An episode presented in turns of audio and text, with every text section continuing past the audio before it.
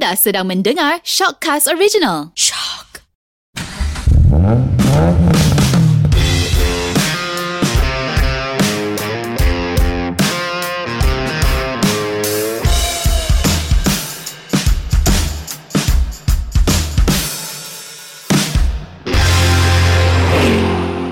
Hello, anda sedang mendengar Sub Gearbox di mana kita borak dan gosip semua perkara otomotif. Anda bersama saya Ariwan daripada Driver.my. Dan saya Chris Ang dari BehindTheWheel.my. Episod kali ini kita nak bincang nilai sebuah kereta custom ataupun Mhm. kenderaan custom. So, tetamu kita pada kali ini adalah Asep.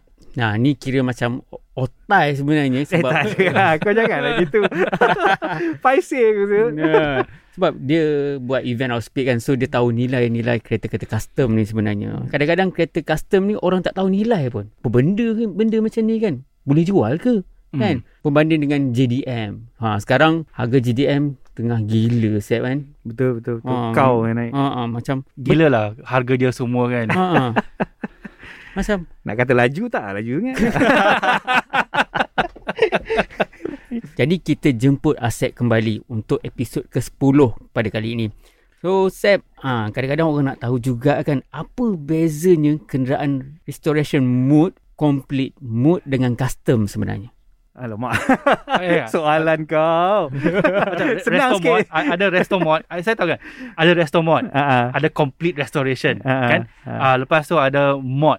Okay Lepas tu ada custom. Apa Hmm. dia beza Wow, okay. Resto mod ni aku rasa kau kau modernkan kereta tu lah. Uh, that means kau nak buat dia lebih praktikal. Hmm, Okay. Uh, macam kau tukar aircon system ke. Kalau kereta tu tak ada aircon, kau tambah aircon. Kau Hmm, hmm. kau buat dia punya suspension system. Mungkin suspension dia pakai style lama lah, pakai absorber. Tak ingat lah nama apa tu. But kau tukar ke coilover. Uh, drum brake kau tukar disc brake. Ah, Uh, hmm, lepas tu hmm. mungkin kalau carburetor kau tukar injection. This is resto mod lah Sebab at the end Aku minat juga resto mod ni Macam my own car pun is a resto mod Sebab dia Kau boleh main Kau boleh uh, push to the limit kereta tu Walaupun kereta tu kereta slow Kereta slow Tapi kalau macam suspension Brake dia semua pun Dah 50 tahunnya usia kau pun tak confident nak Betul. push kan Mhm. hmm. Tapi kalau resto mod ni Kau confident sikit lah Walaupun kau tak laju Tapi kau still can enjoy the car Ah. Hmm. Uh, restoration I guess it's restoration lah That means kau restore 100% lah. Dia ada point system lah. Ah. uh, Apa 10 point restoration Apa point dia macam Concourse the elegance punya Kind Okay, of style faham. lah. Kau kena copy exactly Macam kilang lah. Oh. Ah, So dia- that, that means kan Kalau nak restoration Tapi engine baru. Uh, Engine bukan Bukan original Itu engine. resto mod lah. Itu dah resto mod. Ah, ah, So ah. kalau restoration ni Dia memang Pelik sikit Sebab dia Kau nak dia keluar macam kilang It's not even better than kilang. Oh. Kau nak macam kilang. Macam Aku kilat Aku macam like Macam mana kalau setakat keluar kilang? Terror sangat. Kilang ni kan. Aku rasa aku terror kilang pun Kilang pun ada defect kan. So, so but you know Everybody has a personal choice lah Ah, kan. Hmm, Ah, Dia hmm. memang Mungkin dia minat Brand tu. Ah, Hmm. Kalau dia minat brand tu Dia Dia nak pay homage to the brand ah, Dia nak follow everything That the brand does Ah. Because dia Hmm, punya hmm, hmm. brand value tu Dia believe in the brand value Ah, so dia tak nak tukar langsung. Ah, ada orang macam tu dia taksub brand tu. Ah, then dia mungkin that's why dia restore lah. Ah, macam aku restore mod sebab aku nak aku punya style lah Betul. kan. Ah, aku su- perhaps I like the look of the car but aku tak adalah taksub sangat dengan the the the Hmm. kilang tu. Hmm, hmm, hmm, hmm. Then there is uh, custom. Custom ni memang all out lah. All out as in kereta tu is your canvas. Canvas ni can be anything. Sculpture lah, apa canvas art lah, Mhm. apa. Tapi kau nak gunakan kereta tu sebagai canvas kau. So orang ni yang paling aku respect lah. Kalau taste level dia tak sampai memang hodoh lah kereta tu. ha, kan? ha, tapi Ya. kalau kalau dia dah selam benda ni lama, then hasil dia is karya agung lah. hmm. Ha, ini ini and then um, dia ada cerita lah. Ha, mungkin dia ada backstory ke apa inspiration ke apa ke tapi it adds value to the car uh, usually lah kalau kat US ke kat mana kat Jepun ke dia macam orang tengok uh, siapa builder dia that means the artist lah Mhm. it's like art lah you know you buy a piece of art ni kau nak tahu siapa artis dia kan Mhm. Betul, betul. Ah, kalau art tu Banksy ke yang buat ah then wah harga juta-juta. It's the same with custom car lah. So you have to build a name for yourself, blah blah blah. Macam motor lah, motor. I think kita ada lagi banyak yang famous lah kat Malaysia. Mm-hmm. Yang dah ada certain kind of trademark look. Yang orang beli cakap, oh tahu, oh ni Mamat ni yang buat. Hmm. And then it commands a, a, a premium sebab Mamat ni buat memang terror lah. Oh, tapi kalau nak buat kenderaan custom ni kita pilih uh, model segmen yang mana? Klasik, retro ataupun Hmm. model-model moden ni? Dia Lebih sesuai sebenarnya. dia kalau modern ni I guess the term is tuner lah, tuner car lah. Mm-hmm. Ha, itu tu lebih ke macam kau upgrade performance Mhm. and all that. Uh, dia bukan resto mod sangat lah sebab there's no real restoration to it pun. Mhm. Kau plug and play je. Kalau kau nak main kereta lama, ah, then it's more resto mod lah. Tapi kalau Okay. dalam segmen kat Malaysia ni, Hmm. kenderaan custom yang menjadi pilihan. Oh. Yang mana? Selalunya Volkswagen lah sebab dia easy access kan. Oh. Aku tengok siapa? banyak Volkswagen yang main betul-betul custom. JDM pun ada yang old school school 510 lah apa. Hmm. Tapi 510 apa kereta-kereta JDM ni dia kurang main custom custom lah sebab dia shape dia maintain shape tu. Kan. Hmm. Kalau Hmm, macam hmm. Volkswagen ni ada juga yang chop top lah benda lah kan buat pelik-pelik sikit. Ada. Ada yang buat bahar Ha, macam ha. 4x4. Hmm. So I guess it's sebab dia accessible kot kan. And then dia senang. Betul. Kan Kalau JDM ni Kalau yang baru-baru Yang macam kau cakap Honda and all that Tu more nostalgia lah Sebab Hmm. guys Our age 40 year old Oh. Probably grew up with Those kind of cars lah kan kereta- Abang-abang kita abang- ya. kereta idaman kereta- zaman kecil-kecil dulu kan. ah, Dia macam Beyond reach lah yeah. Hmm, eh, hmm, uh, Beyond reach then Tapi sekarang is within reach Hmm.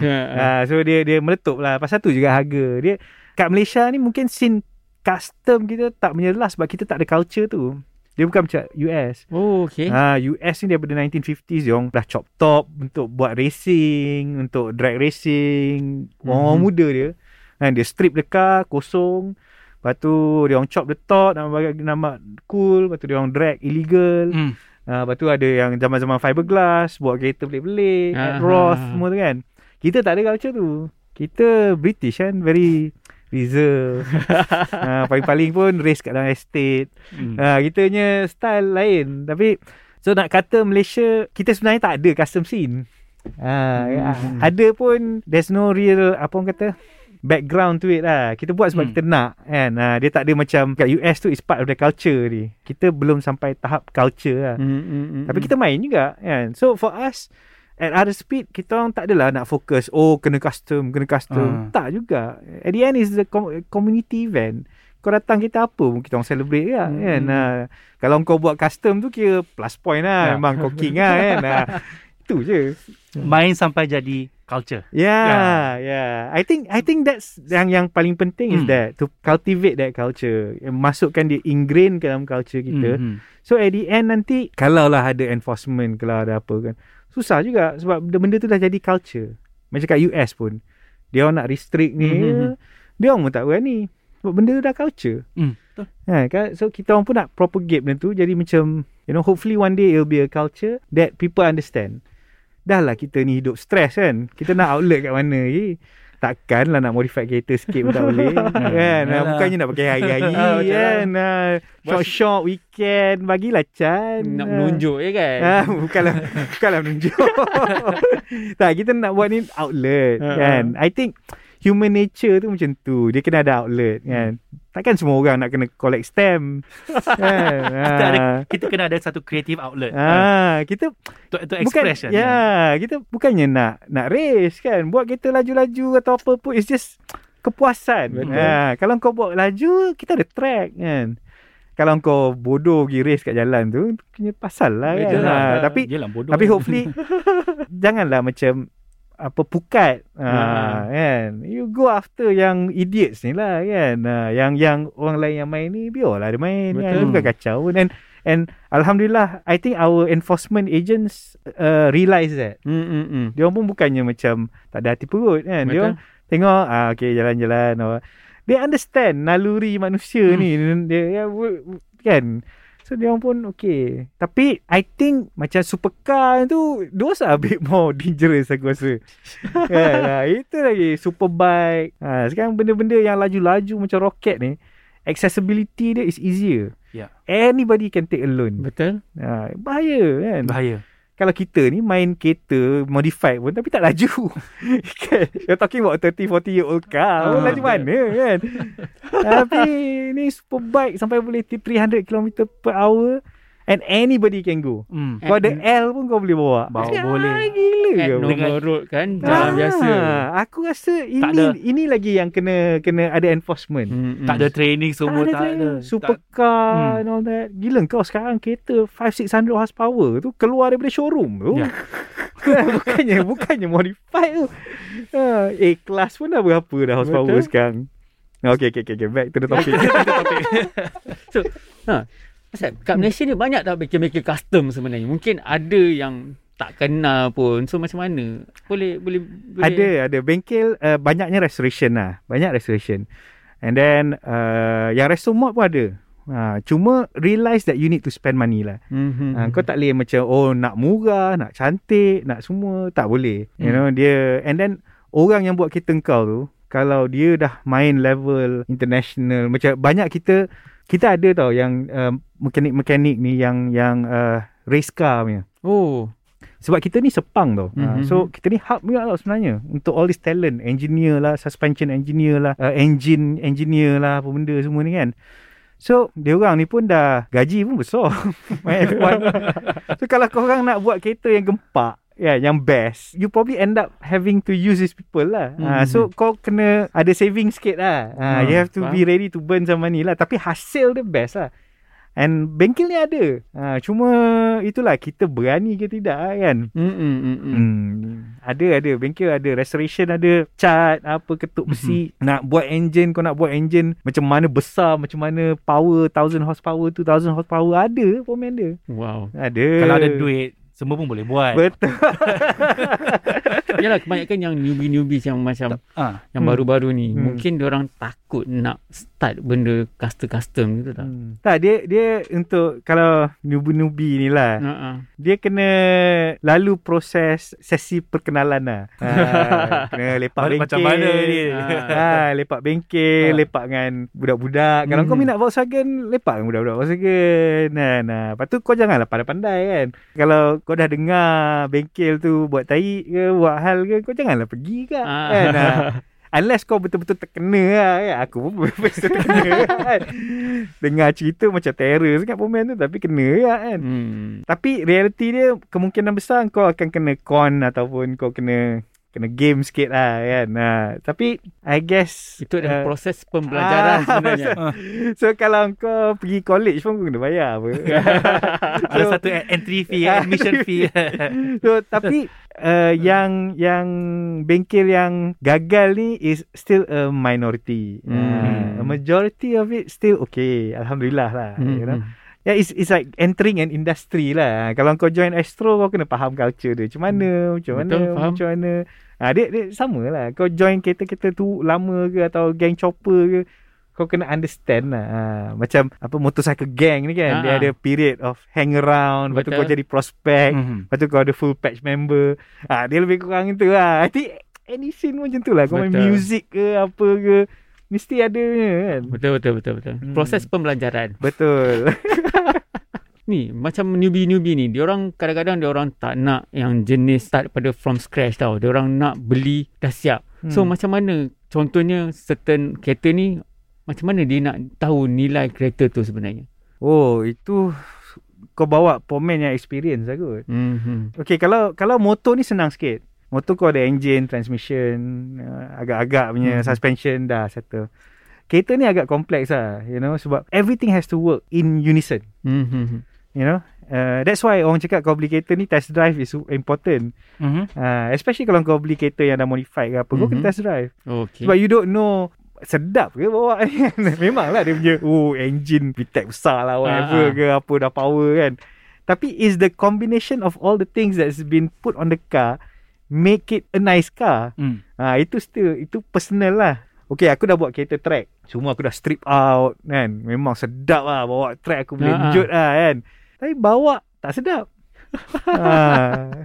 Ha, eh, eh, bawa tak Ui, sedap. lagu- Go, go, go, go, go, go, ah, ah. Dia punya ride dah keras. Ha, Sampai idol kau pun bergoncang Ah. kan. So uh, it's a learning process and, and you need to try lah. You need to try. Tapi come with money lah. Janganlah kau nak nak joyride Ah, kan. ah. Ha, kalau kau betul-betul nak beli yang dah siap, beli tapi uh, expect to pay for wear and tear Mhm. all that kind of stuff. Tapi make sure that it's a car that you are ready to live with lah. Kan kau, kau dah Mhm. biasa dah. Tapi bawa bawa lah pomen. Uh, nak nilaikan tu Yalah, I mean, there's always that market rate, berapa the car is transacting for, berapa harga dia.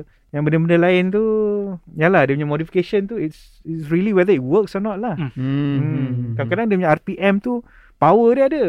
Tapi RPM kena like 9000 baru ada power. Macam mana? Kau sanggup lah bawa itu kan? Ha. Ha, so, Wow. so, ataupun kau V8, power Oh. V8 Hmm. kan. Tapi RPM sampai 6000 je. Minyak dia tak, macam dia tak, dia tak scream oh. minyak macam air pula kan. Ha, dia tak scream. Kau nak apa sebenarnya? Hmm. Ini ini yang itulah. Tapi untuk orang yang menjualkan custom car ni, Hmm. boleh dia dapat balik investment dia tak? Maksud macam uh, macam dia beli kereta let's say lah RM20,000 ringgit Ha. then dia pump in uh, RM100,000. Hmm. Boleh dia jual RM120,000 atau lebih tak? Depends on the model lah juga. Ah, depends whether that model is sought after. Dia macam Hot Wheel lah. Kau Mhm. custom Hot Wheel. Kalau kau buat uh, GTR. Hmm. hmm, hmm, hmm. Ah, memang orang wah, reseller beli seribu setengah kan.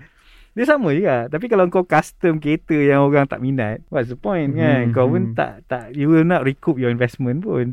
So it's it's, it's the same with cars juga. Cuma there are certain cars which are evergreen macam Beetle lah. Hmm, hmm. Ya, Beetle kau boleh custom. Kau nak Ni. buat hot rod ke kan. Ah. Tapi kalau hot rod tu orang minat and you did a good job and you can document it well Mhm. or ada story. Some people buy the car for the story tau. Okay. You don't really buy the car just for the sake of a car. And that's when it becomes art lah to a degree Ah. kan. Uh, macam whether it's a builder that is known ataupun kau document uh, kau document everything the process that adds to the value of a custom car. Hmm. Uh, hmm. aesthetic ni semua-semua play Mhm. part lah. Tapi again, why custom ni susah is because it narrows down your market. Oh. It's probably like two or three people yang betul-betul suka kereta kau. Mhm. Ataupun seorang je. Ah. Ha, tapi kalau macam resto mod contohnya, ha, dia market lagi besar. Ah. Ha, sebab orang nak kan macam Volkswagen lama tapi ada aircon, ada power power. untuk you know maintain 120 Yeah, 130 on the ah. highway. Ah, dia benda-benda macam ni lah. Ah, it that's it lah. So Okay. yang yang Asep sendiri ada Volkswagen apa? Fastback? ah, fastback. ah. Oh, so macam mana benda tu sekarang? Fastback tu still work in progress lah kan. Aku dah cat dah dulu lepas tu Hot Wheels minta aku cat untuk uh, last year punya Legends Tour. Hmm, hmm, hmm. That car is my resto mod lah. Well, the next I've done the engine, the brake semua lah. Ah, ah, ah. Tapi sekarang tunggu modal sikit aku nak tukar gearbox and then suspension dia lah. Uh, suspension dia nak buat coilover, tukar revamp bagi modern, bagi sedap bagi lah. Sebab sekarang the car power tapi dia tak handle. Oh. Hmm, sebab yelah suspension sistem dia memang out lah lama Mhm. sangat. So macam untuk orang luar baru semacam Asep dah biasa dah pakai Volkswagen Fastback. Ha. So macam mana nak maintenance tu macam mana proses dia banyak ke keluar duit ke macam mana sebenarnya? Sebab kereta ni kau pakai weekend or every other weekend. Hmm, hmm, hmm. So it's kau service basically twice a year je. Every six months. Because that's the that's the most lah you can go Hmm. without a service. Sebab kereta collector ni atau kereta main ni Ah. dia tak ikut mileage. Sebab kau nak hit 20,000, 10,000 pun setahun tak sampai kan. Tak boleh. tak boleh. 5,000 tak sampai kan. So kau tak boleh pakai macam normal car lah. So kau okay 6 months kau service lah. Service it depends on the oil that you use lah. Hmm, hmm, Ha, hmm. kau nak pakai premium oil ke Kau nak pakai oil biasa ke Hmm, It's up to you lah And then the rest Depending on who built the the engine and all that Usually tak ada apa issue sangat ha, Dia reliability issues Tak ada Hmm. Sebab kau tak pakai pun kan Yelah nak maintain Dia tak mahal lah eh. It's just kau gatal lah nanti ya, Kau kau dah pakai tayar Eh tayar ni tak cukup melekat ni ya. Aku nak pakai Whatever Ah, brand ke apa ah. ya. Kau nak pilot sport ke apa lah. Dan dia memang racun diri je sebenarnya Sebab maintenance ni kan Tak cukup power lah kan nah, Nak kena injector besar lah benda. Hmm, hmm, hmm. Brake tak cukup Nak Brake tak upgrade cukup. Ni semua racun diri je Cuma tapi dia lebih kepada upgrade upgrade untuk safety handling yang cukup Ah, best lah kan. ah, Sebab kereta ni It's heavy You know it, dia, When you have zero safety eh, dia Tak ada ABS Tak ada traction control and all that You have to make sure Your car is in good Running order lah That means Faham. suspension dia Mhm. Brake Hmm. dia Sebab any component yang tak best kau immediately rasa. And bila kau rasa benda tu, kau punya jantung pun jatuh. Macam oh, macam Jat- jatuh ke perut. Macam Ataupun- break. oh, Ah, tak ataupun kau bawa slow je lah. Either or Ah. kan. Ah, kalau kereta moden ni lain dia ada all this safety thing. So kau rasa selamat lah dalam kau Hmm. punya shell tu. Mhm. Kereta lama ni fastback aku seatbelt pun tak ada. Wow. Hmm. Itu itu adalah cara uh, cabaran-cabaran orang nak main kereta custom, kereta Ya. resto mode, kereta restoration kan. Ya. Oh. Dia bukan cabaran lah. Dia disiplin kau lah. kau, kau, kau nak kau bawa how far you want to push it. Ah, lah. okay. Ah. Tapi Seb, um, before this, uh, Aerospeed ada buat cabutan bertuah, betul tak? Yang karya-karya agung ni. Okay. Yang saya ingat Twin Boss, Aha. satu lagi Mizuki. Aha. So, karya-karya agung ni macam mana orang nilai dia sebenarnya? dia I think dia punya hype lah. Hmm. hmm. Ha, macam Twin Boss tu memang hype teruk lah kan. Memang orang tak pernah buat lagi ah, engine RX-Z inline apa inline gitu bukan dia depan belakang kan. Ah. So and then twin engine lepas tu uh, apa si Cheng FNG Works buat dia punya chassis Ah, and all that kan. So I think it's it's the hype obviously that adds value to the bike. Dia punya cerita sebab is associated dengan R Speed, cabutan bertuah. Dan Mizuki kita masuk engine Hayabusa. I think it's yalah it's a fun toy lah. You know kita orang for us a custom vehicle ni is like a toy. Kau jangan cerita lah nak nak reliable ke kau nak bawa atas highway lah apa. kan kau kalau dah main level macam tu it's a toy. Kan? Masa kita kecil-kecil lu Hot Wheel Hmm. Sekarang ni dah besar Takkan nak main Hot Wheel Tolak tu kan? Uh, So There are my two definitions lah. That's why Motor kita bawa dari Japan pun Ada dua Hmm. jenis. Satu untuk lifestyle Satu untuk uh, Karya agung. Uh, Sebab karya agung ni Kau tak boleh bawa pun. Bawa boleh Tapi macam kat- Tak comfortable Ah, lah ah, kan So this is what we trying to propagate With our lucky draw juga. Have fun kan? Buat benda Memanglah kau habis duit banyak Tapi yang kau live once apa kan?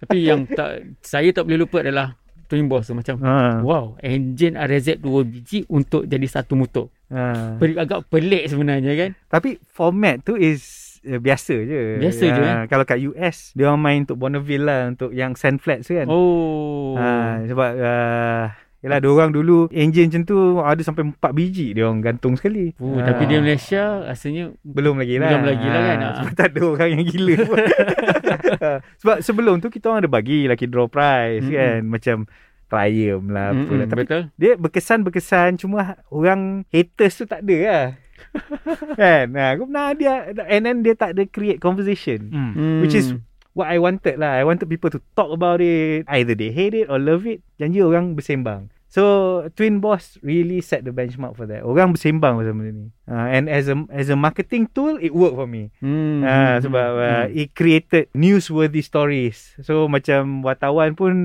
nak cover Oh, sebab kita- benda tu best. Luar daripada Ah, biasa. Kita, Kita ada orang- news value dia ada Hmm. kan. Kita sangat seronok sebenarnya tengok motor tu sebenarnya.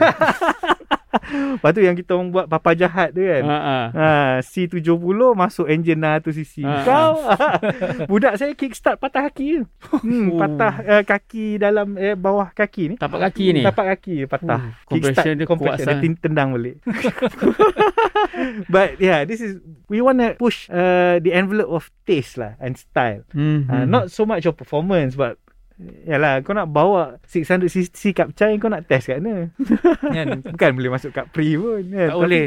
Tapi the style of it Hmm. seni tu kan. Ah, the the the the design language, the Mhm. silhouette, the everything. Because to be frank dengan kau, I think the hardest to build was the Mizuki satu and Papa Jahat was probably the di- most difficult. Sebab Oh. kita kena reinforce internally semua. Yalah, kau Frame nak, tu lagi kan? Ah, kau nak gantung. Twin Boss was easy. Kita buat je yang frame underbelly tu. We can play with the shape Hmm. untuk hmm, hmm. untuk balance out look dengan Hmm. performance dia. Okay. Tapi Papa Jahat tak boleh. Papa Jahat kita nak maintain lagi shape Si- C70 tu. Cuma engine yang besar Ah. kan.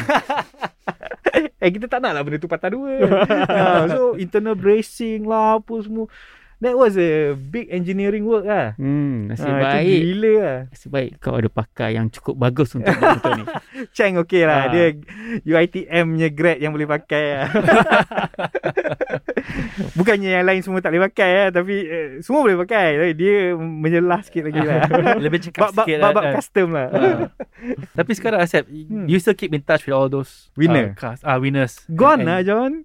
Tak tahu mana pergi. The last I heard Twin Boss jual ke Thailand. Oh. Yang Papa Jahat pun tak tahu apa digital.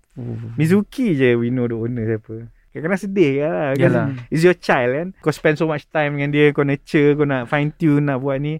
Lala silang macam tu je. Apa?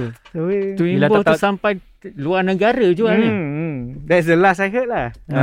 Macam anak pergi luar negara untuk belajar. Betul. Tapi tak balik. Kerja sana juga. Jumpa Amoy lah. Jumpa Amoy. Bye-bye. Oh, okay. Alright, sebelum saya berakhir, saya nak katakan kepada anda, kereta-kereta custom ataupun motosikal custom ni, Hmm. dia mempunyai nilai tersendiri. So, kalau korang nak murah, pergi beli dekat kedai je. Kan? Hmm. Kalau nak motor-motor custom ni, korang bayar nilai seni dia. Betul. Ah. Dia experience lah sebab macam ni lah. Ada orang boleh buat logo 3 minit. Betul. Tapi dia belajar buat logo tu 30 tahun. Ya. Ha, ada yang orang buat logo 3 bulan. Tapi belajar uh, 2 minggu. Ha, Betul. Macam tu lah kan. Ha, Jadi, kau, kau nak time kan? Kau nak uh, macam mana kan? betul, Ha. betul, betul, betul. Jadi, janganlah senang nak kecam kenapa motor ni mahal, kenapa kereta ni mahal. So, Hmm. korang bayar nilai seni dia. Hmm. Okey, sampai di sini saja. Asep, terima kasih kerana jadi tamu kita pada kali ini. So, saya Eriwan daripada Dreba.my. Dan saya Chris Ang dari Behind the Wheel.my. Right. Assalamualaikum, Asep. Waalaikumsalam. Terima Terima kasih kasih. banyak. Eh. Okay, Alright. take care guys. Stay safe.